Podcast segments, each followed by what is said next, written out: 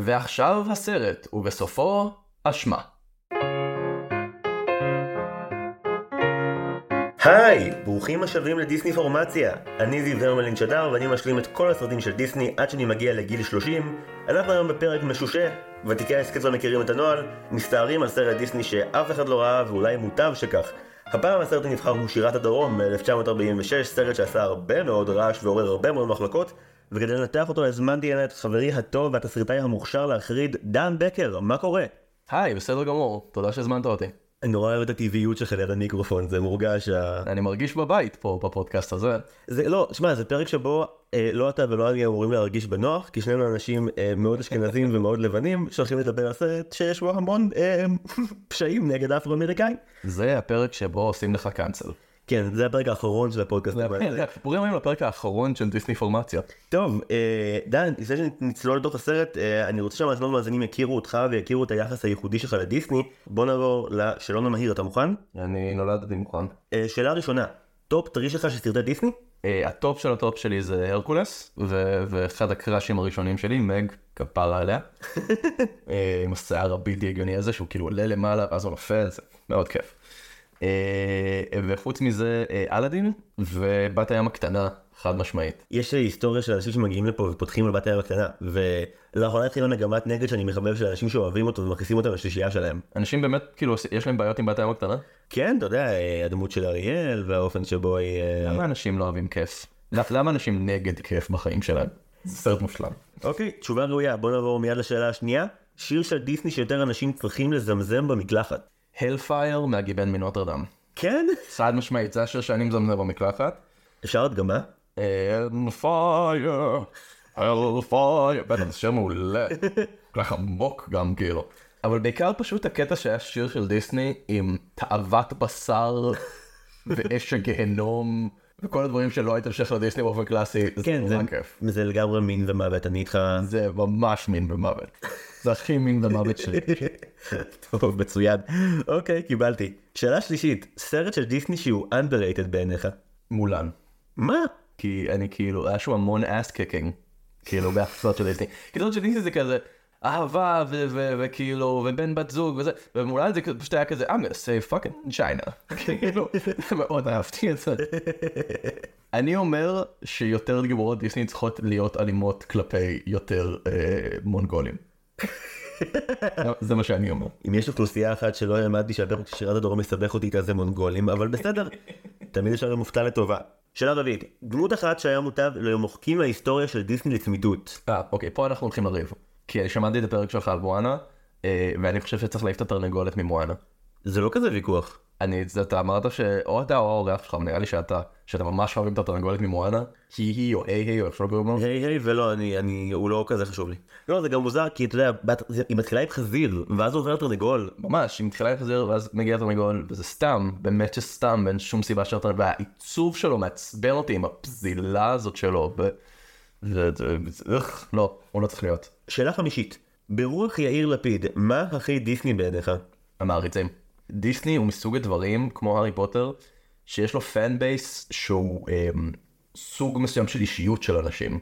אוקיי. Okay. מעריצי דיסני הם, הם, הם מעריצי דיסני, הם רואים לנכון לציין את זה בפרופילים שלהם ב OkCupid, והשירי דיסני הם השירים שלהם, וכאילו זה זה זה, ואני לא אומר את זה לשלילה, חלילה. כן, כי אחרת 70% מהקהל שלי הלך בשנייה הזאת, אז כאילו... לא, לא, לא, אני אומר את זה במובן שכאילו, יש את דיסני החברה, ויש את דיסני כתופעת תרבות, ואתה יודע, אנשים אומרים דיסני זה הילדות שלי. כן. שתחשוב איזה, איזה מדהים זה להגיד כאילו, שכאילו, הילדות שלך מוגדרת על ידי ז'אנר מאוד מסוים, ווייבים מאוד מסוימים. כן, האמת שזה באמת מגניב. אם מפרידים את הפן התאגידי מהפן הקולנועי, אז זה לגמרי דבר שאפשר לומר, זה הילדות שלי ולעמוד מאחוריו גם בגאווה. טוב, אנחנו מגיעים לשאלה האחרונה, דן, אתה מוכן לזה? נולדתי מוכן לזה. טראומת ילדות שדיסני חקקו בך לנצח. יש את התשובה שהיא שלי, ויש תשובה שלאחרונה אני הייתי מודע אליה, והיא, והיא מגניבה אותי מאז. אוקיי. מבחינתי, הטראומת ילדות שדיסני חקקה, זה בפינוקיו, כשחבר שלו הופך לחמור, מול העיניים שלו וצורח לעזרה. אימא'לה. אתה... טראומת הילדות שלי תהפוך לטראומת הילדות שלך, חביבי. אוי לא. ויש טראומה שהיא בדיעבד, ראיתי לאחרונה, זה לא, אני לא יכול לקחת את זה קרדיט, ראיתי את זה באינטרנט איפשהו. אתה ראית סינדרלה, נכון? היה לך כבר פרק על סינדרלה. נכון, ממש ממש לאחרונה האמת. אוקיי. אה, תאזינו לפרק על סינדרלה, אם לא האזנתם לו עדיין. או, תראו אותך מקדם אותי. אני עושה, אני עושה plugging. אה, אז יש בסינדרלה, אה, הפייה הטובה, איך קוראים בעברית fairy godmother? אה, הפייה סנדקית, הפייה טובה, כן. הפייה. אז היא הופכת את הכלב ואת הסוס לנהגי העגלה שלה. נכון, זה בן אדם. לבן אדם? איזה fucking מפחיד זה, לכלב ולסוס. אבל הכלב הזה יודע תמותה מהי עכשיו. הוא- הוא לא ידע קודם, הוא ידע לרבוץ. כאילו, זה נורא.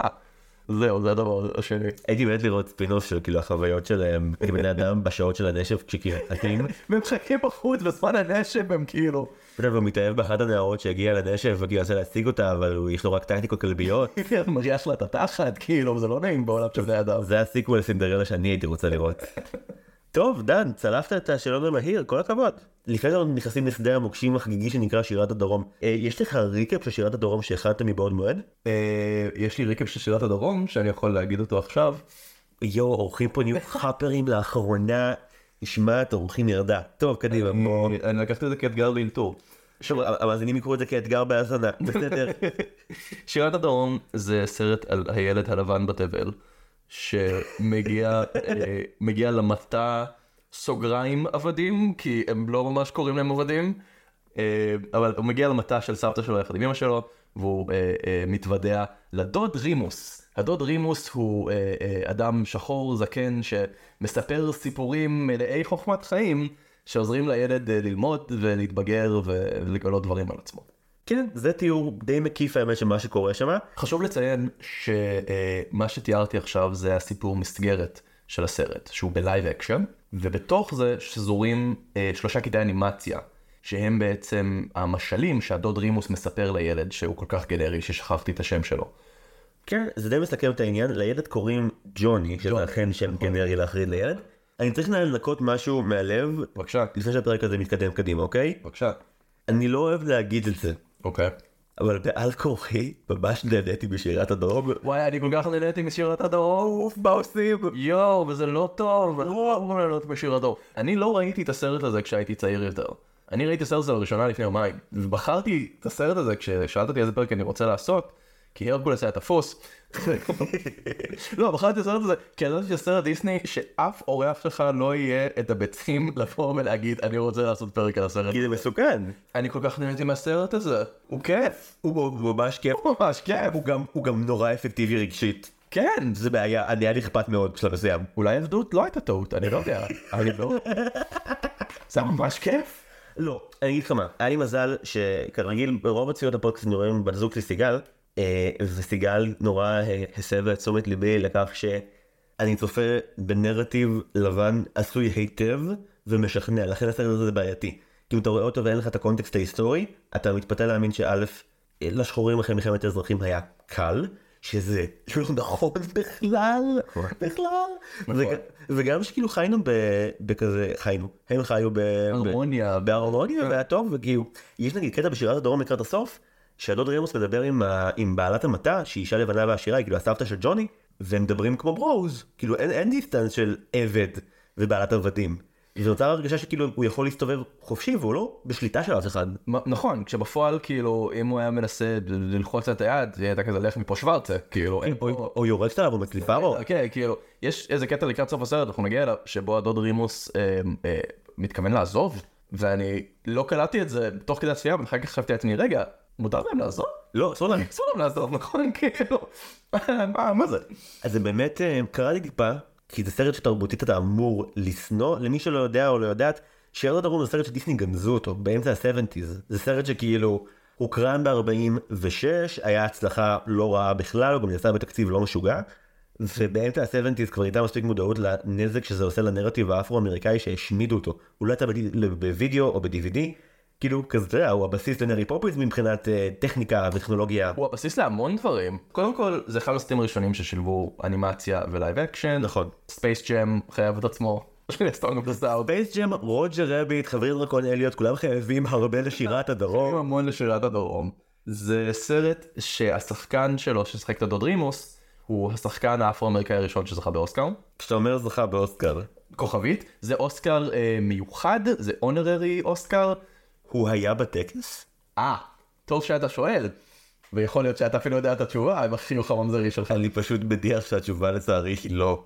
אז אני לא יודע לגבי הטקס, אני כן יודע שהקרנת הבכורה של הסרט הייתה באטלנטה, ואסרו עליו לבוא כי היה הפרדה גזעית, או בעצם לא אסרו עליו, אבל היה הפרדה גזעית באטלנטה בהקרנת בכורה, אז הוא לא הגיע. זה היה הקרנה ללבנים בלבד, אז הכוכב של הסרט, ואגב, חדות דרימוס הוא הכוכב של הסרט. לא- לגמרי, לגמרי. לא ג'וני אני לבן יותר מהקצפת של המילקי, כאילו. זה לא, לא, לא הוא. עם הסוף, הוא לא יכול להגיע להקרנה, וזה אגב מה שקרה גם לשחקנית השחורה הראשונה שזכתה באוסקר שהייתה חלף עם הרוח? בחלף עם הרוח, יס. שגם לה זה קרה, וזה, וזה, וזה נורא, זה, זה, זה נורא ממש. אה, זה, זה, זה הפרט הראשון שסיגל אמרה לי אחרי הצפייה בסרט שערער אותי. כי ראיתי את הסרט ואמרתי, טוב תקשיבי, אני מבין שאם הייתי עכשיו בארצות הברית, אז הייתי מבין שהסרט הזה מציג את כל הרעיון של המטעים שבהם הוחזקו העבדים באופן שהוא לגמרי שקרי וכוזב, אבל אני חי פה, זה לא אמור מאוד להשפיע על היום יום שלי או על ההיסטוריה שלי, כי עם כל הכבוד לישראל יש מספיק היסטוריה בעייתית משל עצמה. אז, אז זאת לא הבעיה שלי. אבל אז שהתחילה להגיע לפרטים האלה של, אגב, וכל הכוכבים השחורים המופלאים שקיבלו בסרט קריירה, הם לא היו בקולנוע כי הייתה הפרדה גזעית עד אמצע ה-50's וכל חוקי ג'ים קרו וחרא הזה. ואז התחלתי לקלוט שבעצם כל מה שהסרט מספר לי על ארצות הברית זו פנטזיה שלא התקיימה מעולם ומה שמסוכם בסרט הזה זה שהאמנתי לה. לחלוטין האמנתי לה. לחלוטין, זה אחד הדברים שדיסני מאוד טובים בהם, פרופגנדה. זאת אומרת, דיסני יודעים לבנות נרטיב בן זונה, ואתה קונה את הנרטיב הזה, וכיף לך עם הנרטיב הזה. העלילה תוך 20 דקות נהיית משהו שממש אכפת לך ממנו. ממש. מאוד הגיבור שלי הוא אוקיי בוא בוא נתחיל את הסיפור uh, הגיבור שלנו באמת זה ג'וני ג'וני נוסע עם ההורים שלו מהבית שלהם באטלנטה למטע נקרא לזה ה plantation כי דיברנו על זה לפני הקלטה בינינו שכאילו שאלתי אותך מה התרגום העברי של plantation ואמרת לי מטע אבל כאילו plantation זה המונח של האמריקאים אומר המקום שבו הוחזקו העבדים והם לגמרי. אבל בישראל להגיד מטע זה כאילו נשאר נשאר פה עם plantation נראה לי כי זה הקוד הנכון. נגיד plantation, כי בישראל מטע נשמע כמו, אה, יש פה גדיד. אוקיי, אז הסיפור שלנו מתחיל באמת, אה, ג'וני נוסע עם ההורים שלו מאטלנטה לפלנטיישן, לא אומרים לנו בדיוק איפה הוא, הוא בדרום, גם לא אומרים לנו בדיוק מתי, וכדי להקשות עלינו אפילו יותר, הם לובשים בגדים שלא לבשו באף תקופה בארצות הברית. הילד לובש בשלב מסוים בסרט כותונת מ... אני לא יודע אפילו להסביר מה זה עם מלמלה, עזבו. אין בד כזה. אין בעד כזה, המציאו אותו לצורך הסרט. אבל הסיפור שלנו באמת מתחיל בזה שמגיעים לפלנטיישן, לסבתא של ג'וני שהיא כאילו אימא של אבא שלו, ואז מסתבר לנו שאבא שלו הוא עיתונאי כנראה מאוד חשוב, הוא אומר, אני חייב ללכת, ואתה לא בטוח אם הוא חייב ללכת כי יש לו באמת אייטם חשוב, או כי הוא עוזב את אימא וזה הדרך המבריקה שבה הם תכננו להתגרש, כאילו, יש לי מאסו מג'וני. אני רוצה ילד עם אישיות, הוא אמר. והלך. אה, אבא שלו עוזב אותו, ובעצם הוא מחליט שהוא חייב לברוח מהפלנטיישן. כל הדרך לאטלנטה, שאגב נגיד פה הסרט לגמרי עבד עליי טוב, כאילו ילד שמחליט לברוח מהבית כי הוא מתוסכל מההורים שלו, קראתי את יצורי הפרא, אהבתי את זה כבר אז, זה עובד חד תמיד. משמעית. חד משמעית לגמרי. והוא אורז לעצמו אה, שק. מה? זה השק הזה שתמיד דמויות מצוירות, כן. לא, תמיד דמויות מצוירות כזה שמות לעצמם כזה כמו כזה בהלב ופינוקיו מין כזה אה, מקל בקצה הוא כזה מין שק אדום קטן וכאילו הוא אשכרה אורז אחד כזה ב live action. נכון, הוא אורז שק, ולפני שברח הוא נתקל בדוד רימוס, אותו גבר אפרו-אמריקאי מבוגר שיושב ומספר סיפורי מעשיות. זו דמות שראיתי המון הסתלבטויות עליה נגיד אה, הדמות של סמואל ג'קסון בג'אנגו זה סוג של take off אגרסיבי לדבר הזה. נכון. הדוד רימוס הוא הדוגמה הראשונה שאני מצאתי לפחות למה שנקרא magical negro וזה מונח פוגעני שאני יכול לומר כי אני, אני רוצה לומר לא. זה פשוט trope קיים שזה השם שלו זה לא אתה חי בישראל הכל בסדר. כן. אף אחד לא חושב שיש לך דחף לומר את ה-N word הכל בסדר. ובעצם כל דמות של מורגן פרימן חווה את עצמה לזה זה בעצם הבחור אה, לרוב המבוגר השחור שעוזר לפרוטגוניסט הלבן להבין את החיים שלו ובדרך כלל בצורה של כזה well the simplest things are often the best. כאילו סלחו לי על המבטא הדרומי אבל נחזור במהלך הפרק כי כל כך כיף לדבר במבטא הזה. ו- וכאילו זה, זה תמיד כאילו זה הדמות של המבוגר השחור שהוא- ש- שעוזר לך להבין שבעצם כל מה שהיית צריך נמצא לידך כל הזמן הזה. עכשיו אני מבין איך כאילו הגזע הלבן היה סבור שזה כאילו דרך נהדרת להציג אפרו-אמריקאים כאילו תראו אנחנו הלבן האבוד והנה בא האיש השחור והוא עוזר לנו אבל האיש השחור הוא תמיד הצגן sidekick חסר מורכבות שאין לו באמת חיים פרטיים עם מורכבויות ושאלות. לגמרי, הוא קיים רק ביחס לפרוטגוניסט, הוא חיובי בצורה אה, פוגענית כמעט. ואגב, טרנד שבשנים האחרונות קורה בהוליווד, עכשיו אולי טיפה פחות, זה שעכשיו זה gays. gays הם ה magic negro החדש. לגמרי. אה, קומדיות רומנטיות רואים את זה בכלל. אבל אה, סתם אה, קוריוז שאתה יכול להוריד בעריכה אם אתה רוצה. דווקא נראה לי שאני אשאיר אותו. וואו. על אפך ועל חמתך. אז כן, ג'וני פוגש את אנקל רימוס. אנקל רימוס הוא מגנט של כריזמה, באמת בגלל שהוא דמות שאין לה כמעט שום מורכבות אישית, אתה יודע, אפשר לנתח ולהגיד שקראתי איפשהו במקור אנקל רימוס, היה- של- האיש שעליו ביססו את אנקל רימוס היה אבא לאיזה תשעה ילדים או משהו, אבל, אה, אבל כאן עשו אותו לגמרי אה, מבודד, ואין לו בעצם שום תכלית חוץ מלשעשע אנשים לבנים. נכון. והשחקן שמשחק אותו, אה, הוא עושה את התפקיד באופן מעולה. ולא סתם הוא היה אחד האהובים בדמבו. אה כן? כן. איזה שדרוג מעורב לדמות אמיתית. Yeah. I'm a real boy now. אז הוא מגיע לאנג'ל רימוס, אנג'ל רימוס למעשה כאילו, רק מסיפורים יודע שג'וני הוא הנכד של בעלת המטע ושהוא כנראה ברח עכשיו, וכאילו הוא אומר לשליחים שמגיעים מטעמה שכאילו ג'וני איתי הכל בסדר, והוא עושה לו מניפולציה שלמה ויפהפייה של מבוגרים כדי לגרום לו לא לברוח מהבית. אני מאוד התרגשתי מזה. מה שהוא עושה זה שהוא בעצם אומר לג'וני, אה, גם אני רוצה לברוח, אבל איך נברח? בלי אוכל. בוא אליי לבקתה, ילד, ואני אכין לנו אוכל לדרך. אפרופו אוכל, שמע סיפור על ארנב. ואז הוא ואז הוא מספר לו את המשל הראשון. על בר רביט. בריר רביט. זה המקום להגיד שהסרט כמובן לא מתורגם בעברית, השגנו אותו בדרך לא דרך. המבטא, לא מבטא, ניב. ניב הדרומי הוא פשוט, אה, הוא כמעט בלתי אפשרי להבנה, ולכל הדמויות קוראים ברר רביט, ברר פוקס, ברר Br'er, שזה בעצם brother בקיצור. לא, זה לא brother, אני, אני חשבתי גם, ואז בדקתי. אה, זה לא brother, זה שיבוש של briar. briar זה חוח או קוץ. כי הרי ארנב גר בתוך אה, אה, הרבה קוצים כזה, אז זה briar. הנה אה, ידע בשבילכם, תעשו את פודקאסט. תודה רבה על הידע. אה, עוברים לסיפור הראשון שבעצם זה שוב, זה סרטון אנימציה. אוי, הסיפור עכשיו בעצם מתחיל עם שיר, שהוא כאילו השיר נושא של הסרט, שהוא Zip-a-Dee-Doo-Dah, שזה ביטוי שמרגיש פוגעני למרות שאני לא יודע למה. זה בעצם number שכמו במרי פופינס שיש את ה number עם הפינגווינים, זה הדוד רימוס ואנימציה ביחד, וזה כאילו fucking טירוף. זה fucking טירוף, זה מדהים, וזה עובד, וזה כיף. מגיע המשל הראשון על הארנב, צריך קצת שנייה לברר איתך משהו. כל הדמויות המצוירות, שזה בעצם בעיקר שלושה גיבורים, הארנב, השועל והדוב, הם כולם גם אפרו-אמריקאים. בטח- כן, הם לא, זאת אומרת הם חיות, אבל, אבל אתה מבין שהייצוג שלהם הוא ייצוג אפרו-אמריקאי של חיות. כזה. כי יש להם ניב מאוד אה, מאוד ברור. שלו הם לא היו חיות, היית אומר שהוא גזעני לדעתי. כן, בטירוף. בטירוף. קודם כל בוא נתחיל דווקא מהדוב. הדוב הרס אותי. הדוב כאילו... הדבר הוא איטי, והוא, והוא טמבל, והוא כזה... אז זהו, הוא הסתם... שר השכלה. מצד אחד הוא כזה, כן, הוא לא יודע קרוא טוב. מצד שני, הוא מסטול כל הזמן.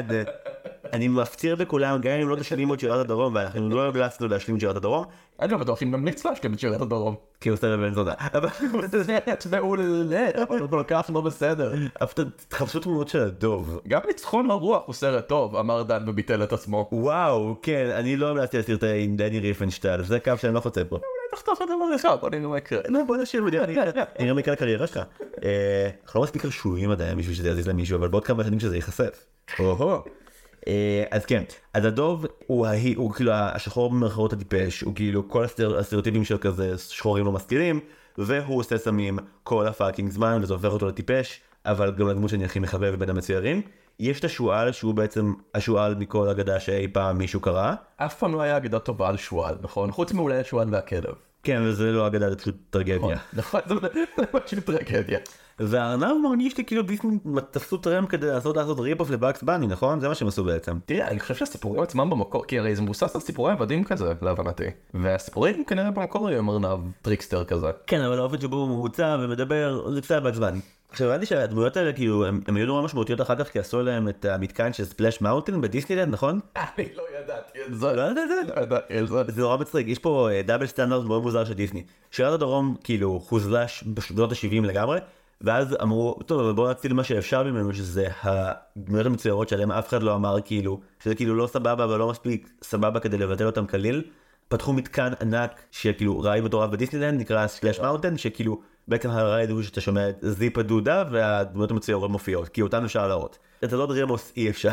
טוב, נו, עוד דוגמה לאיך הבן אדם השחור נדפק. כן, הארנב שרד את ה cut אבל.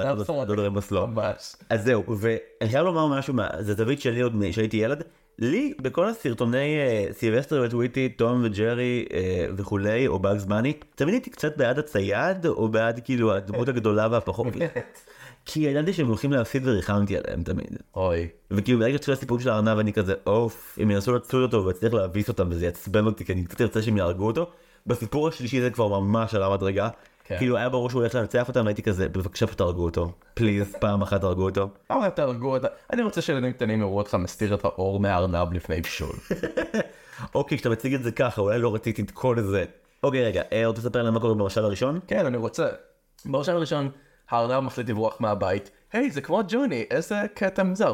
והוא נכנס למלכודת שטמן לו Br'er Fox, השועל הערמומי הזה. עכשיו מלכודת זה כאילו, אתם יודעים, המלכודת זה שזה לסו כזה, שאתה, שאתה דורך בה, ואז היא מרימה אותך לתוך עץ. כמו באחי הדוב. אני לא יודע איך לבנות מלכודת כזאת, אגב. זה נראה כאילו זה הדבר הכי קל בעולם בכל הסרטים. איך זה עובד? אחרי השבל הזה. אני לא הייתי יכול ללקוט ארנב ככה. כמדומני שקוראים לזה אנימציה. וככה ככה אתה יכול להאמין שזה עובד. כן, וזהו, והארנב כזה במלכודת, והוא רואה כאילו שועל מגיע לאכול אותו, ואז הדור עובר, והוא כאילו עושה לו... אה, טוב סויר. תום סויר, יפה. הוא עושה לו תום סויר של כאילו, איזה כיף לי להיות בתוך המלכודת הזאת, אני מרוויח דולר בכל דקה שאני פה. כן, הוא לא- אומר שזה בעצם זה זה עבודה חדשה שהוא השיג המלכודת. אמ, ואז, הדוב כזה, כמובן הוא טמבל, והוא נופל בזה, טמבל ותאב בצע. בתל בצע, הוא כאילו, אני, וואו, תן לי לעבוד בעבודה הזאת, והארנב כזה, אוקיי. ואז הארנב מצליח לברוח, השועל מגיע, הדוב נמצא במלכודת ולא הארנב, הארנב חוזר הביתה ולומד שלפעמים לא כדאי לברוח מהבית. ואז כאילו אומר לג'וני טוב אז שנצא להרפתקה לתוך הלילה והדוד רמוס אומר לג'וני וג'וני אומר לו כזה "אה, אולי אולי תישאר בבית והסיפור עובד כמו קסם וזה בעצם הולך להיות המבנה של כל הסרט כל פעם לג'וני תהיה דילמה הדוד רמוס יספר סיפור על ארנב ג'וני יגיד אה הבנתי מה הפתרון ויפתור את הבעיה.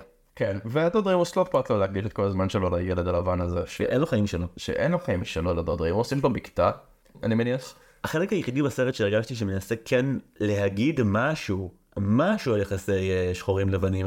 אה, אימא של ג'וני, אה, למרות שזה לא נאמר במפורש, חושבת שהדוד רמוס הוא השפעה מאוד שלילית על הבן שלה.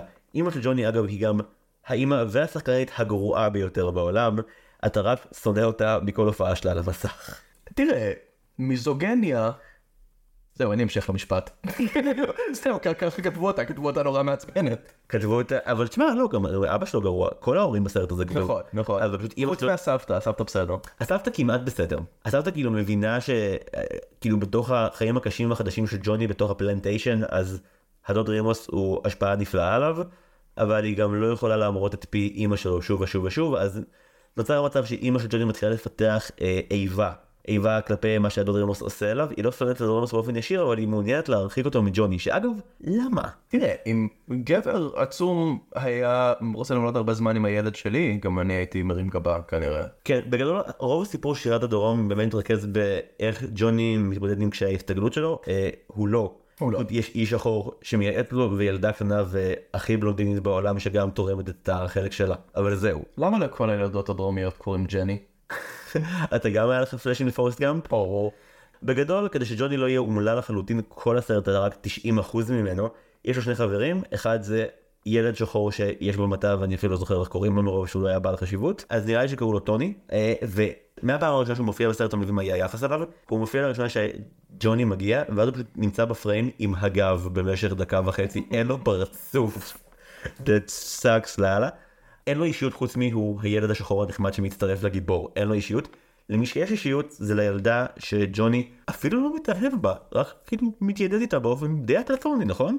אני מניח, כן, אני לא יודע, אני באופן אוטומטי הנחתי שהם מתאהבים, אבל בתכלס אין באמת סיבה לזה. לא, אבל הם, אה, נגיד, זה הליהוק הכי מוצלח שהם עשו בסרט אחרת דוד רמוס. כי ג'ני היא הילדה החמודה ביותר בעולם, היא לא מעצבנת לשנייה לדעתי. יש לו רמח בשיניים שהוא חמוד רצח, כאילו. זה עם הילדים האלה שיש להם רמח בשיניים ואתה כאילו, לך לאורתודנט. אבל- אבל לא, זה פשוט הופך אותם לחמודים יותר. הנבלים של הסרט, אם יש כאלה, יש, יש מתח על מי הנבלים של הסרט, כי יש מצד אחד את האימא של ג'וני שהיא תחת הכי מזיקה לו כי היא מרחיקה אותו מהדוד רמוס בהדרגה, אבל יש עוד נבלי משנה, שזה תודה. חברת וולט דיסני אולי. חטפות דיסני יד הבאדה מקליפ פה חברים. לא, הנבלים האחרים זה שני ילדים סופר לבנים וסופר שמוגים, הם האחים הגדולים של ג'ני. הם ג'ינג'ים אני חושב, לא? עזוב, הדמות שלהם מוצגת בכך שהם אומרים בוא נטביע כלב. כן, זה, זה, כאילו, זה ה opening point איתם. כל אה, כל אנטגוניסט שאני הולך לכתוב מעכשיו הולך לי השורה הראשונה שלו הולכת להיות בוא נטביע כלב. תהיתי אם וולט דיסני היה מודע למה הוא עושה, הנחתי שלא. כי אף שהוא היה מאוד אנטישמי, אני תוהה עד כמה גזעני הוא היה. לא במודע, כי אם אלה דעות אה, די ברורות כלפי יהודים שהתגלו עם השנים, אז זה לא קרה עם אפרו-אמריקאים לפחות באופן מודע. האיש גדל בדרום, הוא הוקסם מהמעשיות המקוריות של הדוד רימוס מהספר. וואלה. שבחור לבן אגב קיבץ את המעשיות האלה מאנשים שחורים, ברור. ונהיה מאוד עשיר מהם, כי אה, ברוך הבא. ברור, הבא לארצות הברית חביבי. אבל דיסני הוקסם כאילו מהילדות שלו בדרום, והוא הסתכל, אתה יודע, מהזווית של אדם לבן, שמעולם לא היה במצב של אה, עבדות או של אלימות, וחי בעמדת פריבילגיה. דיסני חשב שיש משהו נורא מקסים בהוואי השחור, בתרבות השחורה, והסרט הזה היה אמור להיות, מבחינתו, ככל שאני מבין, סוג של מחווה. זה ניחוס תרבותי ברור, הוא הרוויח מן הסתם, אפילו שהם גנזו את הסרט, הוא הרוויח כסף מתוך המעשיות האלה, ואני מניאק אם הכסף הזה הגיע למשפחות שחורות. או לא לא לא לא, הוא גם קנה את הזכויות לספר באיזה עשרת אלפים דולר, שזה כלום כבר אז. אתה יודע, ביחס לזה שזה בעצם אה, נחשב לקלאסיקה של תרבות באופן מאוד דרמטי. אגב, אני קראתי את הדוד רמוס כי היה ספר כזה אצל סבתא שלי בבית, זה אה. באמת? כן אחי, בעברית. אה, וואו. כן, אוקיי. תרגמו את זה בהוצאת מרגנית. אה, זה זה לגמרי דיבור שקיים. והבעיה הגדולה היא שתכף תכף- תכף מי שמאזין יבין למה, את כל הדברים שאנחנו אומרים עכשיו אנחנו אומרים עכשיו. בצפייה לא היה זכר לזה. כי מה שקורה די מהר זה שהסרט עובד עליך במניפולציה אמריקאית טובה של סרטי התבגרות, אה, הוא מערים קשיים מאוד מאוד גדולים על הגיבור שלו, ממש. אה, האחים של ג'ני הם סופר בריונים כלפיו, אה, והיא מביאה לו את הגור כלבים הקטן של המשפחה בטענה שהאחים הגדולים שלו הולכים להטביע אותו, והגור כלבים הזה הולך לעורר מחלוקות של מערכת בחירות שלמה בישראל פחות או יותר, כמות הבלאגן סביב הכלב הזה. אה, ג'וני בא הביתה, רוצה מאוד שהכלב הזה יאומץ, אמא שלו אומרת לא, ואז ג'וני הולך לדוד רמוס שכאמור אין לו שום דבר לעשות חוץ מלטפל בילדים קטנים ולבנים, ואומר לו, מה דעתך שנשאיר את הכלב הזה אצלך? עכשיו, הסרט מנסה לגרום לך לחשוב שהדוד רימוס אומר, לא ג'וני, מה שצריך לעשות זה שאם אף אחד לא לקחת אחריות על הכלב הזה, אז הוא יחזור חזרה לבעלים שלו, אבל אז אה, הדוד רימוס הוא האיש הכי חמוד בעולם, הוא אומר, כן, למה לא, אני אשגיח על הכלב הזה בשבילך, בוא תשמע עוד סיפור על ארנב. כן, בגדול כן, בוא תשמע עוד סיפור על ארנב. ברגע שאנחנו מגיעים לסיפור השני מתוך שלוש. השועל עוד פעם רוצה ללכ- ללכוד את הארנב כדי לאכול אותו, אז מה הוא עושה? הוא יוצר מה שהוא קורא לו tar baby, בעצם תינוק זפת. הוא לוקח זפת והוא יוצר צורה של ילד קטן מהזפת, מוסיף לו עיניים ועניינים, ושם אותו באמצע הדרך. ואז הארנב מגיע והארנב שר וקופץ לו, והתינוק זפת לא עונה לו, כמו כל שאר החיות של היער. אז הארנב מתעצבן, והוא uh, בא כזה לתת לו אגרוף של כזה, איך אתה מעז לא לענות לי? עכשיו אני אקריא אותך קטע שחור. שאגב, נורא ואיום. לא, שאגב, איזה שמוק הארנב. אוקיי, אתה שר שיר, מישהו אחד מכל היער לא עונה לך בשירה. תקדם הלאה בחיים שלך. בקיצור, אז הוא נותן אגרוף לזפת, והיד שלו נתקעת, ואז הוא נותן עוד אגרוף, והיד השנייה שלו נתקעת, והוא מתכסה בזפת, ואז הוא לא מצליח לברוח משם כי הוא מוכסה זפת. עכשיו, פה יש לי פרט טריוויה מעניין. דבר אליי. אוקיי, אתה ראית אלים אמריקאים? לא. כי הסיפור הזה, הוא, הוא פשוט הדליק לי נורא, הוא מבוסס כנראה על סיפור של אל אפריקאי בשם אננסי, שהופיע באלים אמריקאים.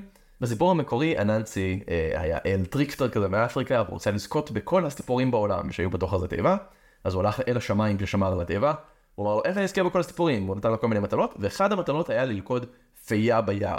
ואיך הוא עשה את זה, זה שהוא גם יצר תינוק שעשוי ממסטיק, זה היה מעץ המסטיק, the gum tree, וגם הוא עצבן את הפייה עד כדי כך שנתנה אגרוף לתינוק עץ המסטיק ונלכדה. אז זה מאוד מגניב לראות איך מהסיפור האמריקאי המקורי זה הגיע דרך סיפורים עממיים של אפרו-אמריקאים בארצות הברית ואז הגיע לסרט הזה. כן, לי סוף טריוויה. אחלה טריוויה, לי יש פרט טריוויה פחות שמח שאני גיליתי בזכות סיגל.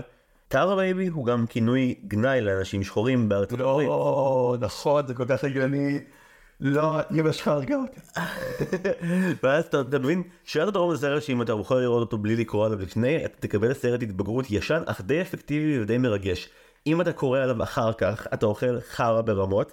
אה, כל הסיפור הזה בעצם זה תירוץ להגיד 20 אלף פעם tar baby, tar baby שזה tar baby. סוג של מקבילה, בוא נגיד porch monkey. זה כמו להגיד the N word, רק, כן. רק על זה. ואז באמת אה, הארנב נלכד דרך האלימות והאגרוף שלו בתינוק זפת, ואז באים השועל והדוב אה, ללכוד אותו, רוצה להמשיך מפה? כן, הם באים בעצם לשים אותו והם כולם שמחים כזה, הא הא, אתה לא מחוכם, אני מחוכם. ואז הארנב, הוא חכם הארנב הזה, הוא בעצם אומר להם, תעשו מה שאתם רוצים, רק אל תזרקו אותי לתוך שדה הקוצים הזה, הברייר פאץ', והם כזה, אה, אתה לא רוצה לזרוק אותך לשדה הקוצים? נחש מה אנחנו הולכים לעשות עכשיו. ואז הם, הם אוכלים אותו, וככה נגמר הסרט. זה לא מה שקורה. זה לא מה שקורה מאזינים. לא, הם זורקים אותו שדה הקוצים. אז זורקים אותו לשדה הקוצים, אבל uh, טוויסט הוא חי כל החיים שלו בשדה הקוצים, הוא יודע איך להתמודד שם, והוא חומק מהם למעשה. אז אתה מבין, הסיפור הזה היה סבבה מבחינתי אם הוא היה חומק מהם, זה לא בדיוק מה שקורה, כי הבן זונה משוויץ. נכון. הוא יוצא החוצה וצועק, הא אתם מטומטמים, אני חי פה. אם רק הוא לא היה אומר כלום, הוא היה יכול לחיות לנצח בלי להתקל בהם שוב. לא, תשוויץ להם שאתה חי, זה בטח יוביל דברים טובים בהמשך. אותו טריק קורה גם בדמבו, זאת אומרת בדמבו יש התעסקות מגניבה עם הקונספט של פסיכולוגיה הפוכה, שם כאילו הסוכן שלו מלמד אותו דמבו כאילו את הקונספט של אה, לומר את הדבר ההפוך כדי להשיג מה שאתה רוצה. וגם הסיפור הזה שהדוד רימוס מספר לג'וני זה בעצם דרך ללמד את ג'וני את הקונספט של פסיכולוגיה הפוכה. של אתה רוצה להשיג משהו ממישהו, אה, תגיד לו את הדבר שאתה הכי פחות רוצה, זה בעצם הדבר שאתה הכי רוצה, ואז תשיג מה שאתה רוצה. וזה די, אה, זה מגיע נורא מהר בסרט למימוש. כי הוא פחות או יותר שומע את הסיפור הזה, הולך שני מטר, ואז אה, שני התמנום הג'ינג'ים מהגיהנום מגיעים ואומרים, הכלב שלנו, תחזיר לנו את הכלב שלנו, ואז הוא אומר, זיבי, והם אומרים לו, "זה תחזירו, שאני מספר, אה, נספר לאימא שלך, ולדוד רימוס, ולכולם. ג'וני שכבר שמע מג'יני אח- אחותם שכאילו, אסור שאימא שלהם תדע, כי אז כאילו הלך עליהם, אומר, ספרו למי שאתם רוצים, ספרו לאמא, ספרו לכולם, רק אל תספרו לאמא שלכם, בבקשה, אל תעשו את זה, ובאמת, ברגע הזה התאומים הג'ינג'ים, התאומים האחים הג'ינג'ים מתגלים כדי דומים לשועל ולדוב מהסיפור, הם כזה, אה, אתה לא רוצה שתספר לאמא שלנו, אין שום בעיה, עכשיו זה קורה מצחוק כי הם היו אמורים לזכור שאמא שלהם מצליפה בהם לכל שטות. כן, זה ממש מוזר שנותנים לילד הזה לשחק להם בראש ככה. תהיו חכמים יותר מזה, ג'ינג'ים. זה סרט שבו אה, הנחת המוצא היא, זה ממש מצחיק שהאנשים הרי היו מוצלפים על ידי ההורים שלהם. זה מוגש כפאנץ'. זה רק פעם. ו- ומצפים ממך מספיק לשנוא אותם כדי שזה גם באמת יצחיק אותך אובייקטיבית. ויודע מה הכי גרוע? שזה ממש יצחיק אותי שהצליפו בהם. וגם את סיגל, אם אני נופל גם את נופלת גברת. שמתי לב שכמו שאמרת קודם, אם שירת הדרום היה המקור להרבה סרטים ששילבו אנימציה ושחקנים חיים, הוא גם היה מקור לטרופ ש... שהכרתי עוד כילד, שזה, ראית את הסרט אה, ממלכת טרביטיה? לא, אבל אני יודע שהוא קיים, זה נותן לי נקודות? אה, כלשהן. אוקיי. זה אחד הסרטים הכי עצובים שדיסני עשו, אולי live action, אני מאמין שנגיע אליו בהמשך בהסכת, וגם שם המוב הוא ילד דרך עולם הדמיון מוצא מוסרי השכל שהוא מיישם בעולם האמיתי. כן, אה, אני לא חושב ש- ש-Song of the South זה הראשון שעשה את זה. בקולנוע? זו שאלה טובה, האמת. אם מישהו בקהל המאזינים רוצה לעשות תזה, אז תשלחו את זה. אני חושב שהיו ספרים שבהם כאילו סיפרו. בטוח היה ספרים שבהם מישהו מספר לילד סיפור כדי שהוא ילמד. אנחנו מתקרבים למשבר הגדול ביותר בסרט, אני אומר את זה ללא שמץ של ציניות, אני הייתי על סף דמעות כשזה קרה. אמ, בגדול העלילה הכללית היא שג'וני ממשיך לא להשתלב, אה, ואימא שלו מחליטה שהגיע הזמן להרחיק מדוד רמוס לצמיתות, והיא פוקדת על הדוד רמוס לא אה, לספר לג'וני עוד סיפורים. זה קורה אחרי שהיא מגלה שדוד רמוס החזיק את גור הכלבים עבור ג'וני, והילדים הג'ינג'ים משתנקרים עליו, כי הם חזרו חבוטים מהאימא שלהם שהצליפה בהם, ואמרו, להשאיר עליו בכל מקרה. בחירה חכמה מצידם אגב. אמרתי, אתה יודע, חוסר ראייה לעתיד של ג'וני, אגב.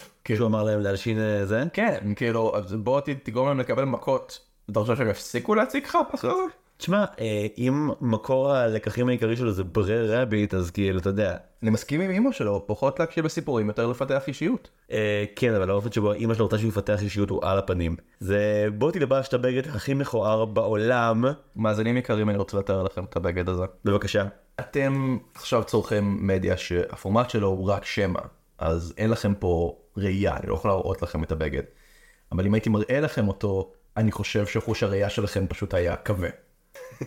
זה הבגד הכי מכוער לילד הכי בלנד וחסר, יש בו מלמלה, יש בו צבעים שהטכניקולור קצר מלהכיל. זה כאילו חלוק שהוא לכאורה כזה בירוק איזמרגד ממשי עם קולר מלמלה לבן, זה מכוער בטירוף. ג'וני צריך ללבוש את זה כחלק מההתנהלות החדשה שלו בשכונה, כמובן שזה מסבך אותו שוב ושוב.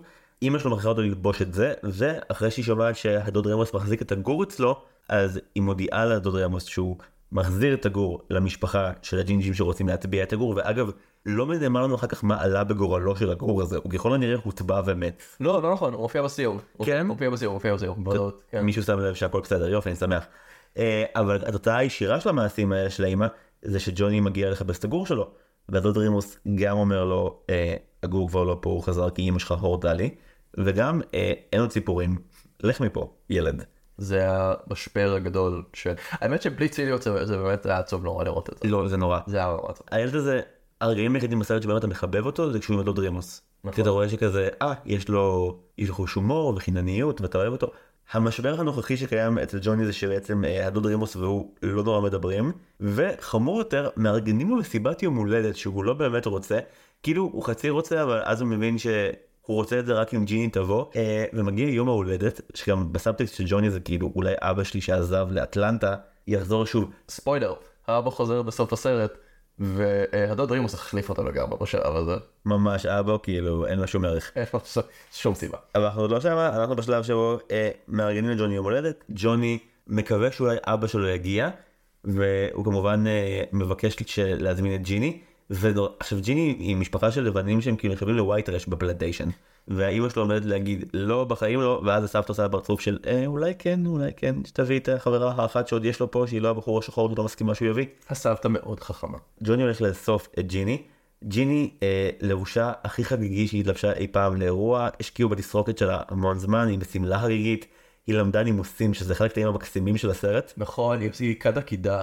כן, היא כאן כדי אומרת please to meet you, וזה מקסים ממש. אה, הם נותנים לסוג של דייט הפלטוני שהוא המסיבת יום הולדת של ג'וני, אבל הם לא מגיעים אליו, כי האחים השמוקים שלה מתגנבים מאחורה.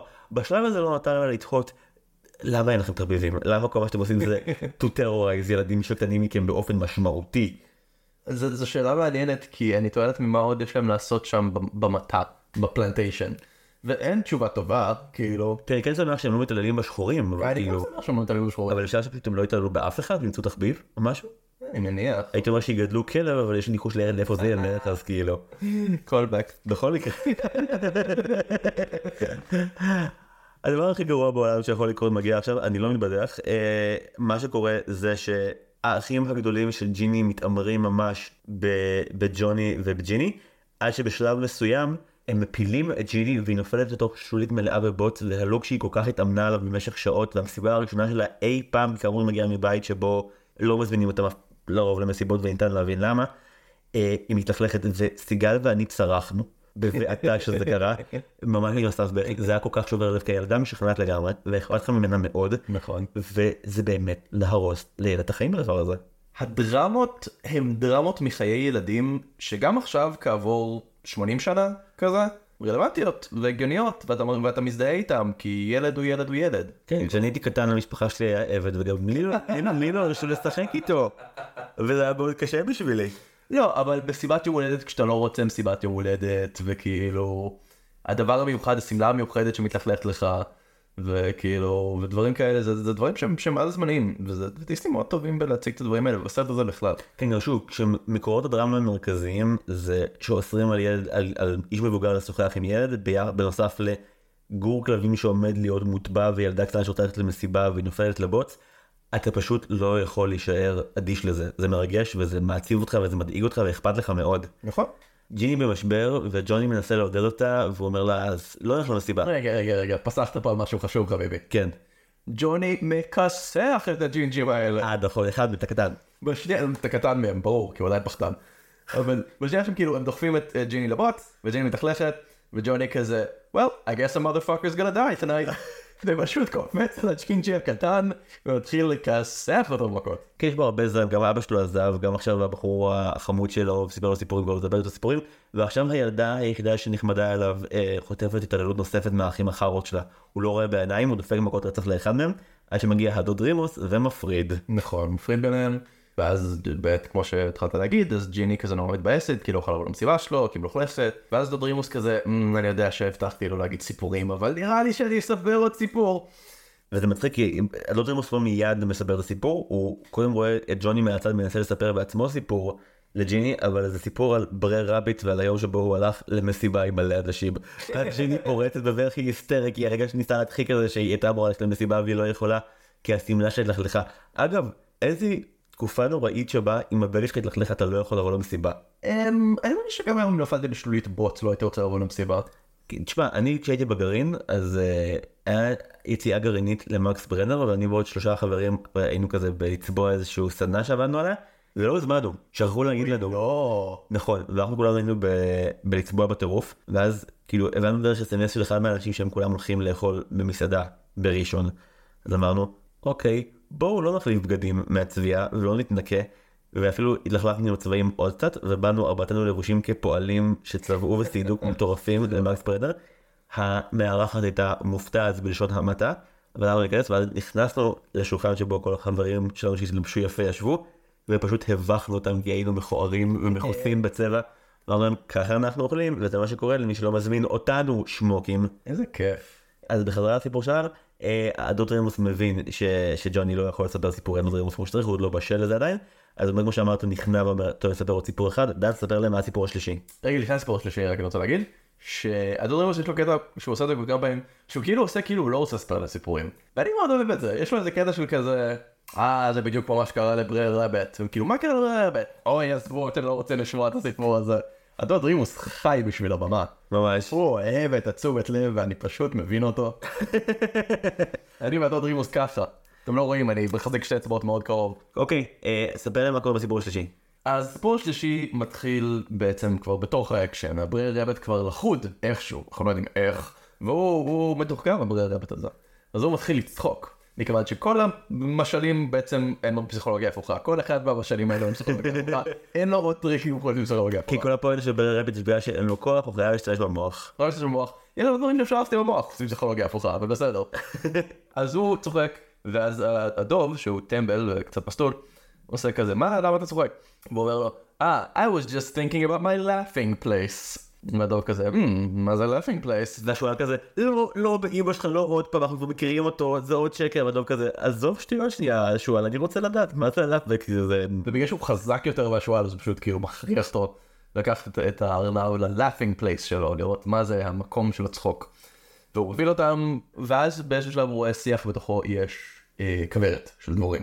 אז הוא אומר, אה, הנה מצאתי את ה-laughing place שלי, זה ממש שם מעבר לשיח. והדוב נכנס ונתקל בכוורת של הדבורים, והדבורים עוקצות אותו, והם עושים את הקטע הזה שדבורים עושים בסרטי וולט דיסני, שהם כאילו נחיל שיש לו צורה אחת מוגדרת. אתם יודעים על מה אני מדבר, מאזינים שלא יכולים לענות לי עכשיו? כן, הדוב יש את זה, בטירוף. כן, כן, כן, בדיוק. כל, כל הדברים הם כאילו נחיל אחד שזז כ, כגוש אחד, אני מאוד אוהב את זה, זה מאוד כיף לראות. ואז הם עוקצים את השועל, ואז הם קצת עוד פעם, זה כאילו קצת הלוך ושוב ככה, ואומרים, היי, אתה אמרת שזה ה-laughing place, והעולם אומר להם, כן, אבל לא אמרתי שזה ה-laughing place שלכם. וממש, ממש קיוויתי שהוא ימות, ממש רציתי שפעם אחת הוא ימות. הוא ימות? כן, אני לא אוהב את הרב. למה שהוא ימות? כי הוא, כי הוא, הוא קצת פסיכופת, לא? כאילו, תמיד כזה בלוניטונס, אז כאילו, הנזק הפיזי העצום שהם גורמים לא משפיע רגשית על אף דמות, הם כאילו פשוט כזה, או, מערכו אותי והפילו אותי מצוק. כאילו, לא לוקחים את זה ללב. ופה השועל והדוב ממש אומללים מהדבורים. והאדם נקרע מצחוק, ממש רציתי שאתה שיפול עליו עץ, שתיפער אדמה והוא ימות, לא יודע. אבל הילדים מגיבים לזה דווקא ממש טוב, ג'יני ודון נקרעים מצחוק, וג'יני כבר שכחה שהשמלה שלה מלוכלכת, היא באמת... אה, ו- והדוד רימוס נתן להם כזה אתגר, לכו חפשו את ה laughing place שלכם, לכו תמצאו במקום שבו אתם צוחקים בטירוף. וואי, החלק הבא ממש מבאס אותי ממש. זהו, אימא שלו מגיעה, והיא רואה שכאילו, ג'וני לא הגיע למסיבה. אה, הוא עוד פעם בחברת הדוד רימוס. והיא פשוט מפזרת את ההפקדה, והפעם היא אומרת לדרימוס שכאילו, הוא וג'וני לא ידברו יותר אף פעם, זה נגמר, כאילו, צו הרחקה מבחינתה, כאילו, אין אינטראקציה. הדוד רימוס מרגיש כל כך הרבה אשמה על, זה שכאילו הוא שוב כנראה לקח את הילד מהמסיבה שלו, ואז כאמור בגלל שאין לו שום דבר בחיים חוץ מהיחס שלו לילד הזה, אה, הוא אורז ועוזב. אה, ג'וני וג'יני בינתיים עושים סיבוב מאוד מאוד ארוך, כאילו, במרחק מאמא של ג'וני, ומחפשים כזה את ה laughing place שלהם, ואז לג'וני יש הערה, הבקתה של הדוד רימוס היא ה laughing place שלו. אז הוא מגיע לשם להודיע לו שהוא חשב על זה טוב, וזה המקום שבו הוא הכי צוחק ומרגיש אהוב ובנוח, אבל הבקתה ריקה. זה מאוד עצוב אגב. ממש. מה אתה עצוב שנכנס וכזה, Uncle Remus, no, your cabin is my laughing place. Uncle Remus? הוא כבר לא שם, אתה- זה נורא עצוב. זה נורא עצוב, ואז הם, אה, חוזרים לאיזשהו פרט הלילה שנמסר בהתחלה בצורה מאוד מרושלת, השור של צ'כוב. כן, שמין יש כזה, אה, יש אזור מסוים שבפלנטיישן אסור ללכת דרכו, כי זה המקום שבו נמצא השור, והוא ירדוף אחריך. ואז כמובן שג'וני יוצא מהבקתה, רואה את הכרכרה במרחק עם הדוד רמוס נוסע, והוא מחליט ללכת, ללכת בדרך הכי מהירה, שזה הדרך שבה יש את הפאקינג שור. יש כזה שוטים של הוא רץ, שוטים של שור רץ, ואז יש שוט אחד שפתאום רואים אותו ואת השור רצים באותו הפריים. אני חשבתי בדיוק אותו דבר. יש שוט שרואים את הילד המאוד קטן הזה ושור באותו פריים במרחק מאוד קרוב אחד אחרי השני. ואתה אומר לעצמך, בואנה, פשוט לא היינו שום חוקים להגיע לשחקנים ילדים באותו זמן בהוליווד, אה? אבל זה ממש נראה כאילו השור הולך לרצוח אותו. אה, כאילו השור הולך לרצוח אותו. זה ממש מוזר. כן, ואז כאילו בעצם בגלל שג'וני רדף אחרי הדוד רמוס, אז השור פשוט רומס אותו.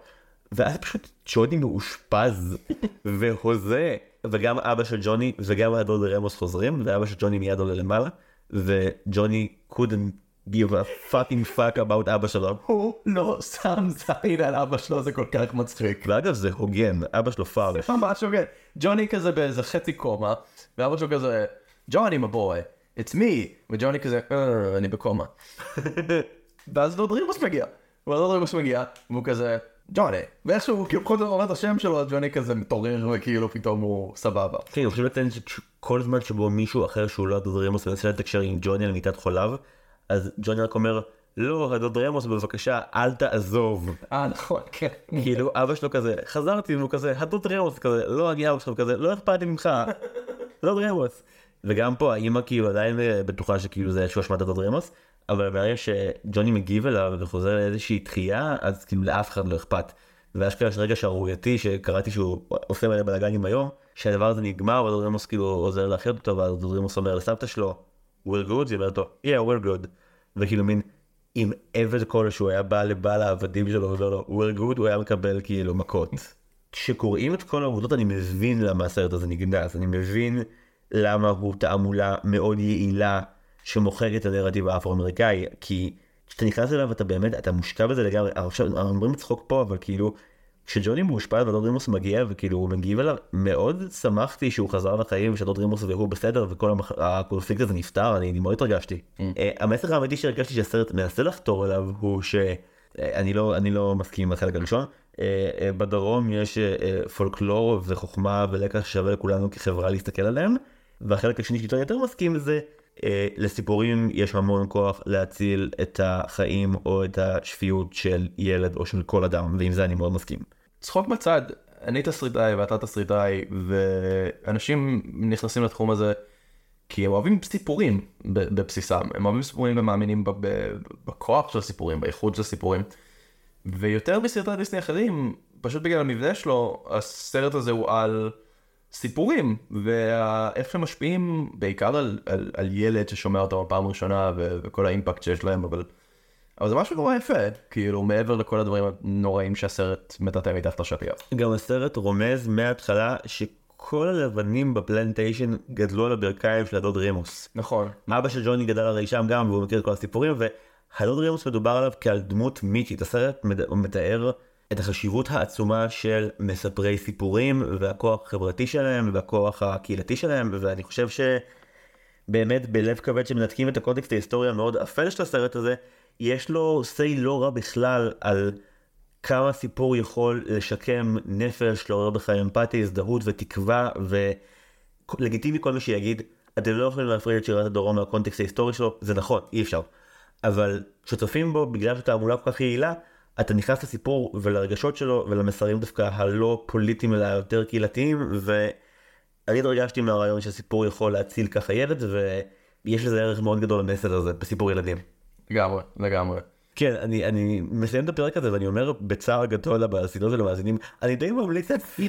וואי, אני ממש ממליץ על צפייה, תסתכלו את עצמכם אחר כך, הוא סרט ממש חמוד. החוויה של לשנוא רעיונות של סרט אבל כן לאהוב אותו או שתשנאו אותו לגמרי תגידו לנו בתגובות. אה, יש לו עוד מה שאתה רוצה לומר? אה, תודה שאירחת אותי. יש, תודה שבאת אחי, אני שמח מאוד, אני ציפיתי שתבוא לכאן הרבה מאוד זמן, אז, אה, אז ממש סחטיין שבאת. לכל מי שעוקב אחרינו live עם הסרטים, שבוע הבא הפרק שלנו יעסוק בשובו של ג'פר, לא פחות ולא יותר, אנחנו נצפה בו כנראה גם באנגלית וגם בעברית, אז בייחוד השפה המועדפת עליכם. דן, שוב תודה רבה רבה שבאת, ולכל אלו שמאזינים, עד הפעם הבאה, היו שלום. דיסני פורמציה מוגשת ונערכת על ידי זיו הרמלין שדר. קרדיטים גם למעצב שלנו, טל סולומון ורדי, למלחין שלנו, נועם טבצ'ניקוב, לצוות התחקיר המסור, סיגל צחורי ואוריה אורן יוסף, ולמוח השיווקי מאחורינו, סתיו צימרמן פולק. מוזמנות ומוזמנים לדרג אותנו בשלל אפליקציות ההסכתים וגם לעשות לנו לייק בעמוד הפייסבוק שלנו, דיסני מכה פורמציה.